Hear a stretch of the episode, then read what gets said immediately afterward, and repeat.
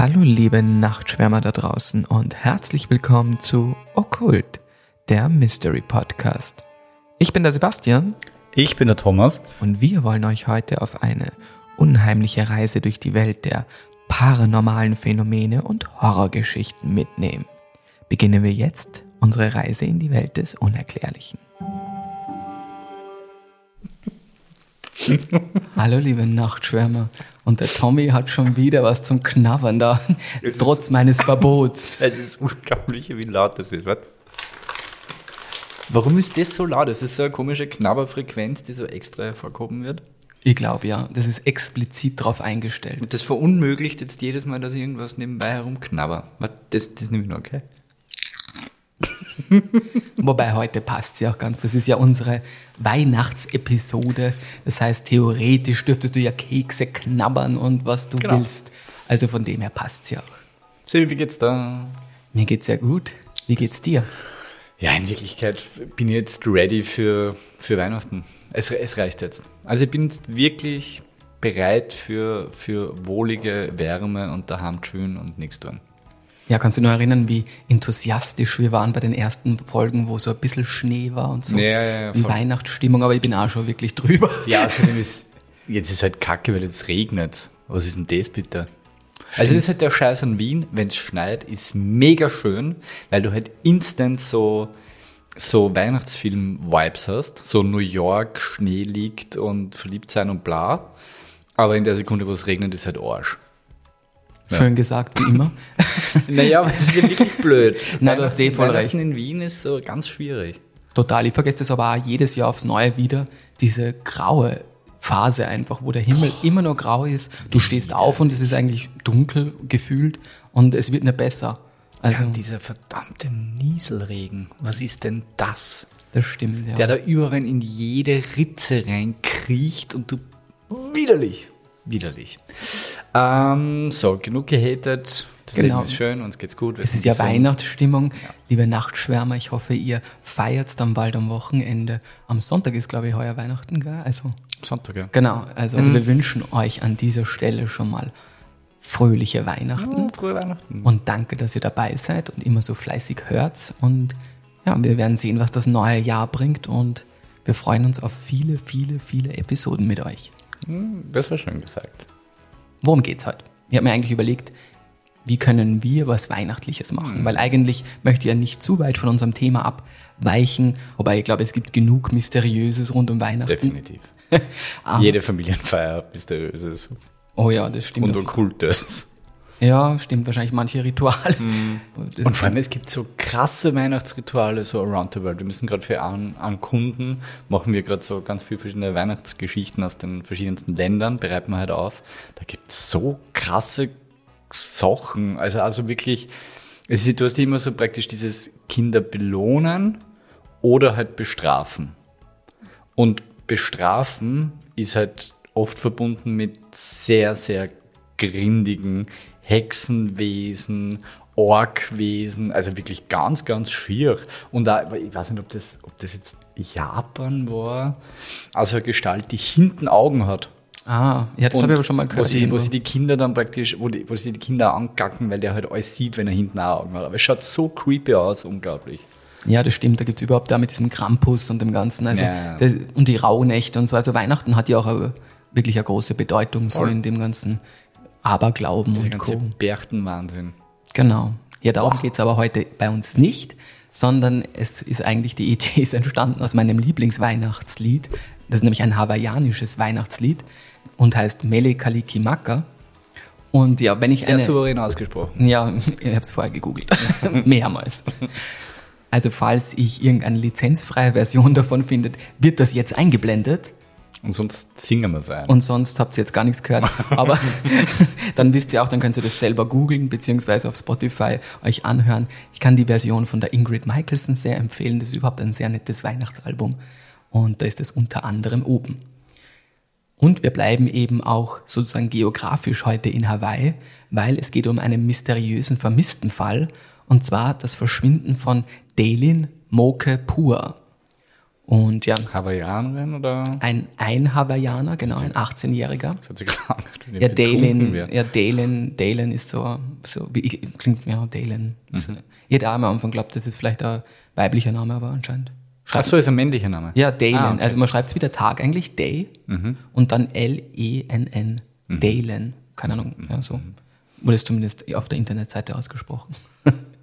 genau, und damit werden wir uns heute beschäftigen ein bisschen. Cool. Aber was da genau passiert ist, erfährt ihr dann wieder im Geschichtenteil. Ich sage aber so, es ist mysteriös, weil das letzte Lebenszeichen vom Dalin war ein Foto, das er seiner Familie geschickt hat. Oder mehrere. Sowas ist immer so creepy, oder? Ich sehe das ganz oft auf TikTok. Also Geschichten, wo irgendwie so dann aus dem Urlaub noch Fotos geschickt werden und super creepy. Ja, überhaupt auch in der heutigen Zeit, das habe ich mir eh gedacht, mit Social Media und so, wie lange dann dein Account noch aktiv bleibt, Ah, wenn dir irgendwas passiert, wo du halt wirklich so aus dem Leben gerissen worden bist, sag ich mal. Hast du auf ähm, Instagram äh, wen hinterlegt? Ah, kann man das? Ich Ja, habe ja, davon gehört, kannst- aber na, habe ich nicht gemacht. Du kannst ähm, eben für den, für den Fall deines Ablebens kannst du ähm, eine Person, mit der du auf Instagram, glaube ich, befreundet sein musst, kannst du praktisch als Account-Owner, als neuen irgendwie hinterlegen. Ja, ist aber eh eigentlich nicht so blöd. Urgescheit, voll. Brauchst du halt mir dann eigentlich eh scheißegal ist. Also wenn ich stirb, dann Ja. ist halt mein Facebook-Account da oder Ah. mein Instagram-Account. Ja, eine Zeit lang, glaube ich, war das sogar ganz in, vielleicht ist es eh auch noch, ich bin noch nicht mehr so in, dem, in der Bestattungsbubble drinnen, wie ich es mal war. Da haben die auf den Grabsteinen QR-Codes äh, drauf geben lassen, ja, wo du dann praktisch das kennen hast können.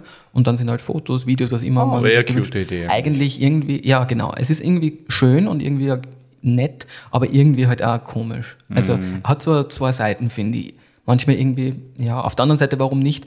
Es ist, es ist halt nur, weil der Code, glaube ich, so mechanisch ausschaut oder für uns sowas Ja, Mhm. Technisches ist, dass das am Grabstein so deplatziert wirkt und wie so ein schlechter Scherz.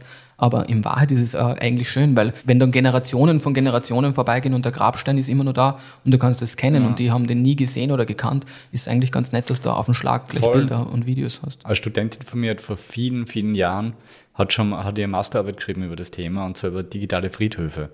Ah, Ähm, also eigentlich gibt- urinteressant. Ja, voll, das gibt es auch. Es gibt Plattformen, wo du praktisch äh, am Platz, also eine Subseite, mieten, Schrägstrich kaufen kannst und dann halt mit Verwandten und Bekannten aus aller Welt praktisch Erinnerungen teilen kannst. Ah, ja genau, es gibt ja so Webseiten, das habe ich auch schon gesehen, Ja, genau. wo man alles sammelt, wo eben jeder seinen Beitrag dazu Voll, leisten kann und diese Webseite Kannst dann halt kondolieren und so. Mhm. Also hat, hat echt so ein bisschen einen, einen Com- Community-Charakter. Absolut. Und es ist ja auch so, dass manchmal irgendwelche Fotos oder Erinnerungen nur irgendeine Person ganz woanders hat oder so. Also Mm, voll. Sachen, die du gar nicht mehr zusammentragen hättest können. Ja. Ja. also das Digitale, wie immer, hat ja nicht nur seine schlechten Seiten. Eben, wir sind arg abgedriftet. Also es geht um Hawaii, es geht um jemanden, der verschwindet und nimmer auftaucht. Yes. Und es geht darum, dass derjenige vorher nur Fotos geschickt hat. Ganz genau. Aus dem Leben gerissen. 18 Jahre, also kann man doch so sagen. Vor 18 Jahren oder mit 18 Er war Jahren? mit 18 Jahren. Das Ganze hat sich 2015 abgespielt, Mhm. aber er war 18, genau. Ich bin gespannt. Das heißt an dieser Stelle mal, wie immer, unsere Triggerwarnung. Trigger, Trigger, Trigger, Trigger. Triggerwarnung. Dieser Podcast behandelt paranormale Phänomene und Horrorgeschichten, die potenziell beängstigend, verstörend oder traumatisch sein können. Den Notruf der österreichischen Telefonseelsorge findet ihr in den Show Notes. Gut, wir sind zurück Wir sind zurück. und ich hoffe, Tommy kann nicht ernst bleiben. Ich weiß auch nicht, was. Ich habe halt so wenig geschlafen. Ich glaube nur zwei oder drei Stunden. Bin sowas von überdreht. Ja, schön. Überdreht. Das ist eh gut, weil heute brauche ich dein Hirn. Du musst mir Theorien liefern, du musst mir. Ich du musst, alles. Genau, also heute ist es eh gut, wenn du überdreht bist, weil dann kannst du dich voll auf unseren Fall heute konzentrieren. Und ich hoffe, ihr tut brav Kekse essen da draußen. Freut euch schon, wenn eure Geschenke unterm Baum liegen und ihr die aufmachen könnt. Aber jetzt kuschelt's euch mal ein und ich wünsche wie immer schönes Gruseln. Es war ein Tag wie aus einem Reiseprospekt, als Dalen Pur, ein 18-jähriger Junge mit einem herzlichen Lächeln und einer Abenteuerlust, die so groß war wie seine Träume, sich aufmachte, um die berühmte Stairway to Heaven auf Oahu, Hawaii zu erkunden.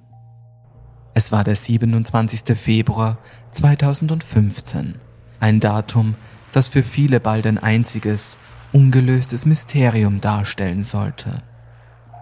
Dalen, den alle als Moke kannten, war aus Big Island angereist, um seine Großmutter und andere Verwandte zu besuchen.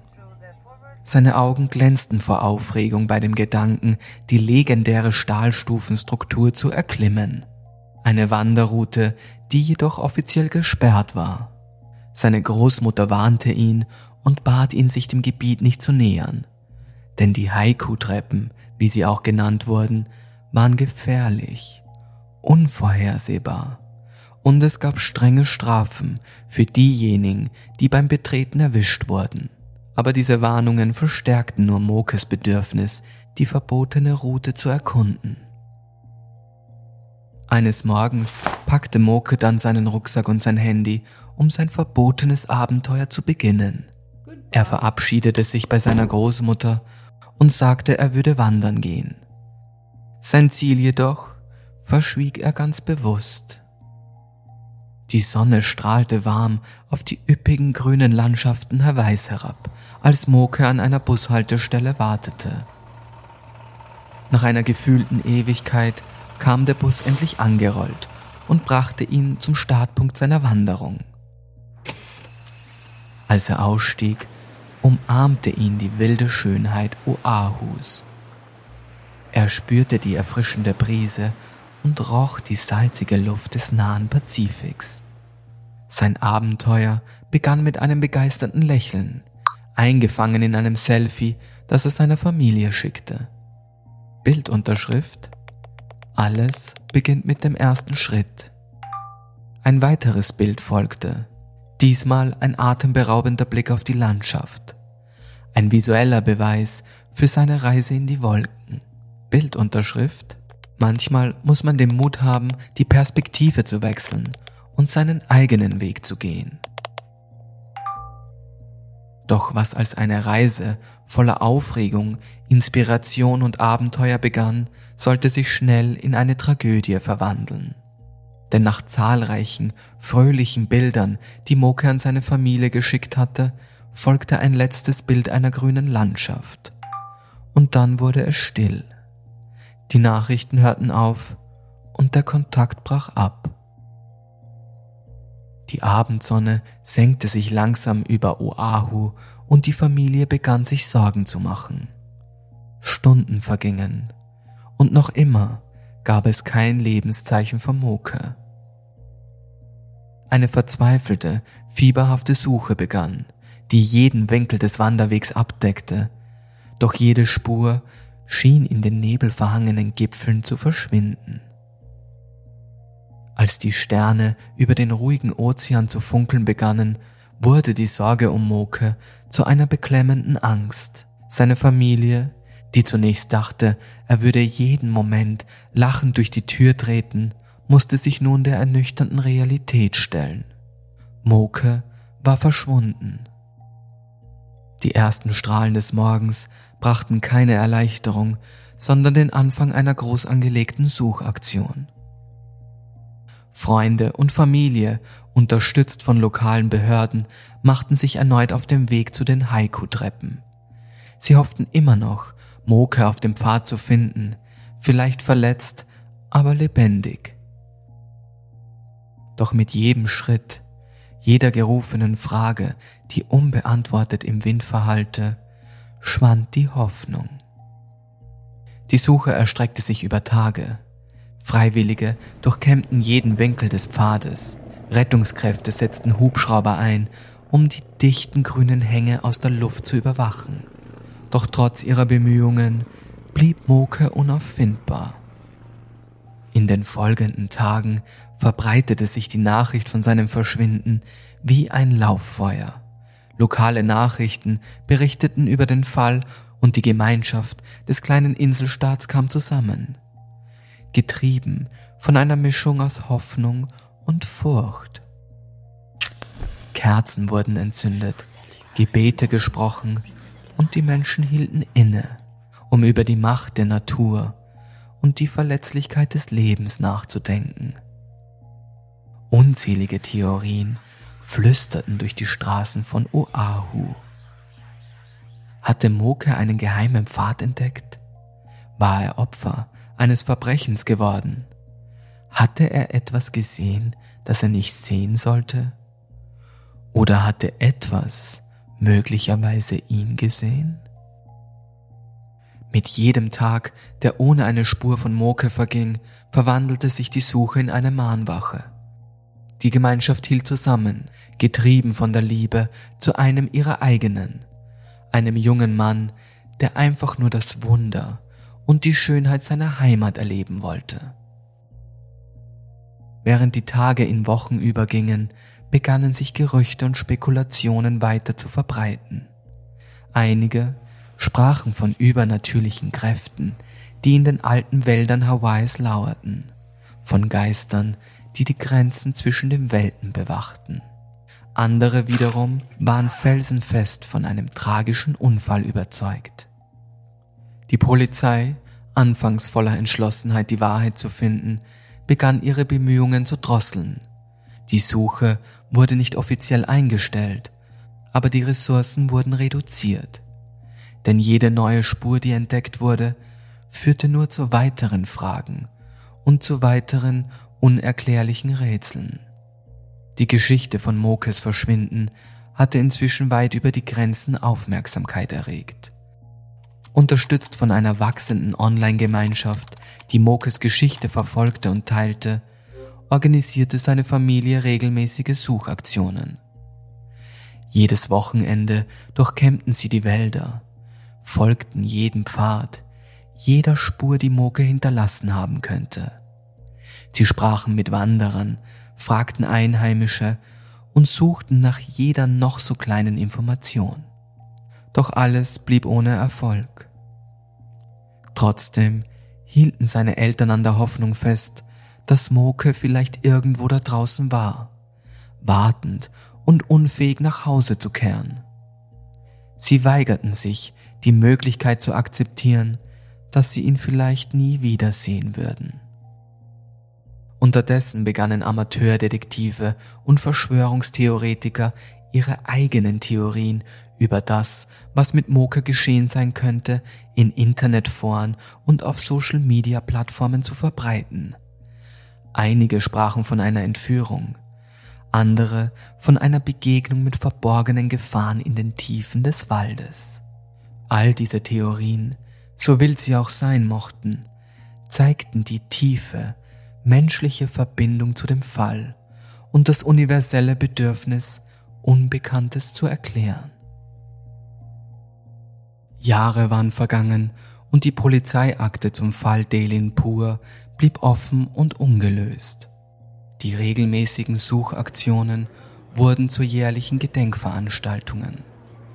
Jedes Jahr kamen Menschen zusammen, um Geschichten über Moke zu erzählen und das Licht der Hoffnung am Leben zu erhalten. An einem Abend nach der Gedenkveranstaltung saß Mokes Mutter am Tisch in der Küche. Sie sah sich erneut die Fotos an, die Moke geschickt hatte. Sein lebensfrohes Lächeln, die Blumen und die üppige grüne Landschaft. Doch dann auf einem Bild, das sie schon dutzende Male angesehen hatte, fiel ihr etwas auf. In dem letzten Foto, das Moke gesendet hatte, war im Hintergrund etwas zu sehen. Etwas, das sich von den grünen Mustern der Vegetation abhob. Es war eine dunkle, undeutliche Gestalt. Das Bild war von Moke ohne Kommentar gesendet worden. Es wirkte, als hätte er nicht einfach die Landschaft festhalten wollen, sondern als ob ihm etwas aufgefallen war. Etwas Beunruhigendes. Siehst du das auch? fragte Mokes Mutter mit zittriger Stimme, während sie auf das Bild zeigte. Ihr Mann beugte sich vor, runzelte die Stirn und nickte langsam. Ja, da ist etwas. Eine Gestalt. Könnte das ein Mensch sein? Oder die Familie überkam ein beklemmendes Gefühl. War es möglich, dass Moke verfolgt wurde? Dass er in diesem Moment nicht allein war und vielleicht versucht hatte, einen stillen Hilferuf zu senden. Die Gestalt war zu weit entfernt und zu undeutlich, um sie genau zu identifizieren. War es ein Wanderer, ein Einheimischer oder etwas anderes? Dalimpur ist bis heute ein großes Mysterium in Hawaii und bleibt ein Echo, ein Flüstern des Windes, das davon erzählt, dass einige Geheimnisse vielleicht für immer verborgen bleiben.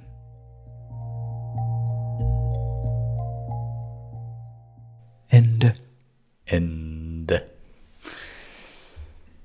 So, so lieber Tommy. Zuallererst habe ich dir natürlich alle Fotos, die ich finden konnte, mitgebracht. Und Sehr gut, her damit. Zeige ich dir jetzt einmal. Und ihr da draußen, wie immer, werden dir auf unseren Instagram-Kanal gestellt und ihr findet alle Links in den Shownotes. Apropos Instagram, ähm, kannst du dich erinnern, wie ich ganz am Anfang gesagt habe, dass ich mir sicher bin, dass unsere Fans extrem schlau und extrem schön sind? Geh einmal durch unsere Instagram-Follower durch. Es ist genauso eingetreten, wie ich es prophezeit habe. Manifestation. Absolut. so, Also. Nummer eins. Das ist einmal diese, diese Haiku-Treppen, beziehungsweise Heaven, äh, Stairs Stairway to to Heaven. Heaven? Genau, Ah, Stairway to Heaven, ja. ja. Mhm. richtig. Damit du mal siehst, wie das ausschaut. Ziemlich cool. urnice, urschön. Also Name ist Programm, würde ich sagen. Warum soll das so gefährlich sein? Ja, weil die Struktur eben anscheinend nicht wirklich gut gewartet ist von diesen Ah, okay. Treppen und so. Urgeil. Mhm. Dann, Und du weißt, welches Foto ich sehen will. das kommt natürlich zum Schluss. Dann, damit du immer siehst, er war sehr Instagrammable für 2015. er war extrem Instagrammable. Ja, und das war also dieses Foto, wo man ihn dann sieht, wo er gerade so in einem, was nicht, Naturteich oder wie sie sitzt. Also er hat viele so Naturfotos gemacht. Aber wer hat das Foto gemacht? Das wieder aufgestellt haben in, auf irgendwo. Hat er das? Immer eine berechtigte Frage. Dadurch, dass ich das selber bei meinem Instagram-Profil immer so mache, dass ich immer irgendwo sozusagen ein natürliches Stativ suche, bin ich jetzt mal davon Ja, ausgegangen, okay. dass es das ist. Aber man, man kriegt schon ein Gespür, dass er halt so Ja. ein Abenteurer war und gern solche ja, Motive hatte. Und jetzt kommt das Foto, das du wirklich sehen willst. Es ist rot markiert, die Stelle. Ja, zum Glück, natürlich mit einem roten Kreis. Ja, da ist natürlich was. Es ist ein dunkler Fleck. Seien wir uns einmal ehrlich. Boah, schwer. Aber es kann schon sein. Ja, natürlich kann es sein, aber, aber ach, das, von der Gestalt schaut es eh irgendwie aus, was Schau, wenn's so weiter- affenmäßig Ja, genau. Wenn es weiter weg ist, dann. Ja, aber du siehst, da links im Bild siehst du ja auch so einen schwarzen Fleck, oder? Ja, aber das ist schon was anderes. Da, da erkennt man schon, dass das praktisch der Schatten von einem Baum ist und das andere sticht da ja hervor. Hm, Ja, ich, ja, ich weiß, was du meinst. Von der Tiefe her, weißt du, was ich meine? Das hat eine andere Tiefe als das. Ich kann akzeptieren, dass man da drinnen was sieht. Wie du richtig sagst, es könnte auch irgendein Tier sein. Ja, Also irgendwas, voll. was Also es, es Affenähnliches. Okay. So, also fangen wir mal anders an. Dass er zu dem einen Foto jetzt nichts dazu kommentiert hat, ja, okay. Also es würde ich jetzt auch nicht überinterpretieren, es weil das Ding ist ja extrem weit weg. Es ist nur interessant, dass es genau das Bild ist. Natürlich, absolut. Der- Darf ich das ganze, Entschuldigung, darf ich das ganze Bild nochmal kurz sehen? Sicher. Ist das eine, ist das eine Selfie-Situation, oder? Nein, das ist, glaube ich, nur die. Ich glaub, ist das, nur Natursituation. genau, warte, ich zeig dir das andere, wo ich es her habe. Warte. Also, ich glaube, das ist das Gesamtbild, was ich da rausgekommen Ah, okay, das ist das Gesamtbild. Okay, dann ist es nämlich super weird, warum er das Foto schickt, weil es ist einfach random Dschungel und nicht einmal ein schönes Foto. Ganz genau. Und das ist schon etwas, weil es hat keine schöne View, so wie die Nein, anderen überhaupt Bilder. nicht. Das und macht's es ist, ein bisschen creepy. Und es ist in der Mitte. Also weißt, es ist so Ja. ausgerichtet, dass genau das Ja, in der Mitte ja, ist. Das hat mir auch stutzig gemacht. Fair enough, das ist tatsächlich ein bisschen komisch. Weil warum schickt er das Foto? Ma, das nervt mir jetzt, dass er genau das so fotografiert hat. Also das ist schon ein bisschen allem, was ist eigenartig. das für ein random Foto? Also warum Ja, schicke ich das nach all dem Hochglanz Instagrammable war? Das ist das, was mir auch aufgefallen ist. Also die anderen Fotos, Mhm. er hat ja schon ein Gespür offensichtlich gehabt für Bilder und auch wie er was macht. Mhm, Warum fotografiert er dann so eine grüne irgendwas? Bist du im Zuge deiner Recherchen über irgendwas Ähnliches gestolpert, das irgendwie Beobachtungen gegeben hat oder, oder dass halt irgendwie so ein Wesen herumkreuzt, das immer wieder mal gesehen wird? Also ein bisschen, für mich hat das ein bisschen Bigfoot-Vibes. Absolut, das hast du auch richtig gut erkannt. Also ich bin über sehr viel gestolpert in diesem Fall. Es gibt auch unzählige Artikel darüber, manche, die ihn dann auch als Frau bezeichnen. Also, okay.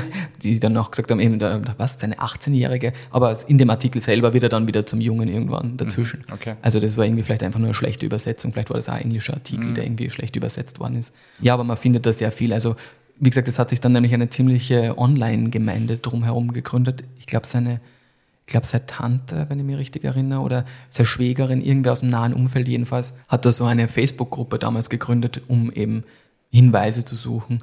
Und dadurch hat sie das dann irgendwie selbst verselbstständigt, dass das sich eine richtige Online-Community gebildet hat rund um den Fall, mhm. weißt du, wie es es oft gibt, diese Amateurdetektive. Aber dass er abgehauen ist, ist ausgeschlossen worden. Eine Theorie, aber eher unwahrscheinlich. Also auch die Familie hat immer gesagt, es gibt keinen Grund und er war vorher bei der Großmutter und die hat jetzt auch keine Anzeichen dafür bemerkt. Warum war er bei der Großmutter, wissen wir das? Um die zu besuchen. Ach genau. so, also er hat ja Verwandte ja. dort gehabt, die er besuchen wollte. Und Ach so, Blödsinn hast du Genau, also das war ganz normal. Sie hat nur auch bemerkt, dass er ein starkes Bedürfnis hatte, dorthin zu gehen, obwohl das eben zu dem damaligen Zeitpunkt gesperrt mhm. war. Und sie ihm explizit gesagt hat, geh da nicht hin. In der Früh hat er ihr dann noch gesagt, ja, er geht einfach wandern. Und sie hat ihm halt einfach geglaubt, weil viele dann gefragt haben, naja, ist es nicht irgendwie auf der Hand gelegen, dass er doch dort drauf geht, obwohl sie hat gemeint, na, sie hat sich echt nach ihren Warnungen einfach nicht gedacht, dass er tatsächlich dorthin geht, ja. Mhm. Mhm. mhm. Weiß man genauer, warum sie so davor gewarnt hat? Es war abgesperrt und es gab Strafen mhm. und ja, genauere Theorien. Und abgesperrt, weil ähm, schlechter, Zustand, Zustand okay. eben gefährlich und so weiter. Und das ist es ja. Also man muss ja ehrlicherweise sagen, auch bei allen anderen Seiten und was ich recherchiert habe, natürlich das naheliegendste ist, dass einfach ein Unfall passiert. Ja, dann hätten sie ihn gefunden. Das ist das, was Also dann gehe dem Weg nach ähm, und finde ihn. Ja, das denke ich mir eben auch. Außerdem was mit so Hunden und bla bla. Also es gibt ja mittlerweile schon Möglichkeiten, wie man Menschen, die vermisst sind, wieder findet. Oder Handyortung oder ja, so. Ja, das Handy, das habe ich auch versucht zu recherchieren, weil ich mir dachte, er hat ja offensichtlich Fotos gesendet. Ja. Das heißt, sein Handy war dabei, aber das konnte man anscheinend nicht orten. Also Entweder ist das, wenn er wo runtergefallen oh, das ist. dass das auch so mysteriös ist. Genau, also dieser Fall ist halt wirklich, da tappt man völlig im Dunkeln. Es gibt, wie gesagt, unzählige Theorien, plausible wie ein Unfall und so weiter, mhm. aber auch viele Verschwörungstheorien. Bigfoot eben ist eine davon. Wirklich? ja, tatsächlich. Der hawaiianische Bigfoot. Sowas in die Richtung, genau, oder überhaupt diese hawaiianischen Schutzgeister, die es gibt, gibt es ja auch einige so. Das war scheiß Schutzgeister, die entführt. In dem Fall, stimmt, war das kein Schutzgeist, Fehler von mir, sondern hawaiianische Geister ohne Schutz. Okay. Äh, die, also so ehemalige Soldaten oder so, die in dem Gebiet da gesehen werden, die ah. eigentlich aber mehr, die nicht direkt eingreifen, sondern mehr als Omen gedeutet werden. Mhm. Aber auch das, weißt du, vielleicht war dieses Bild schon ein Omen, dass irgendwas passiert wird, so wird es gedeutet. Mhm. Es gibt da auch verschiedene verschiedene, natürlich in der hawaiianischen Kultur verschiedene Geister und ähnliches, die man auch irgendwie im Zuge dieses Falls in Verbindung gebracht mhm. hat oder weil es eben ein sehr weitläufiges Waldstück ist, wo sich natürlich auch viele Sagen und Legenden abspielen. Mhm. Da gibt es nämlich zum Beispiel die, ich hoffe, ich spreche jetzt alles richtig aus, die Menehune. Mhm. Die Menehune, das ist aus der hawaiianischen Mythologie ein Volk von so kleinen Handwerkern, die, oh. genau, die eben oft in Verbindung aber mit unerklärlichen Phänomenen gebracht werden und die zum Beispiel auch für, die zum Beispiel auch verantwortlich sein sollen für so viele mysteriöse Bauwerke auf den Inseln, die man ja bis heute nicht weiß, wie genau die entstanden sind. Dann gibt es noch diese Nachtmehrer, die klingt fast wie Nachtmar, ist interessant, aber mhm. ist nicht das Gleiche. Das ist eine andere, sehr populäre Legende dort. Das sind Geister hawaiianischer Krieger, die eben durch dieses Gebiet herummarschieren. Das ist das, was ich vorhin gemeint ah, habe. Ja. das sind mhm. die genau Nachtmehrer, so haben die geheißen. Und dann gibt es noch die Aumakur. Das sind eigentlich Familienschutzgeister, die aber in Tiergestalten erscheinen und manche Theorien spekulieren, dass eine Begegnung mit diesem Aumaker sein Verschwinden beeinflusst haben könnte. Mhm. Dass vielleicht dieses Bigfoot oder wie man es nennen will, eins von diesen Aumakur ist, von diesen. Mhm. Nur all diese Sachen, also diese Legenden, die man da findet, die sind eigentlich nie böse in dem Sinn.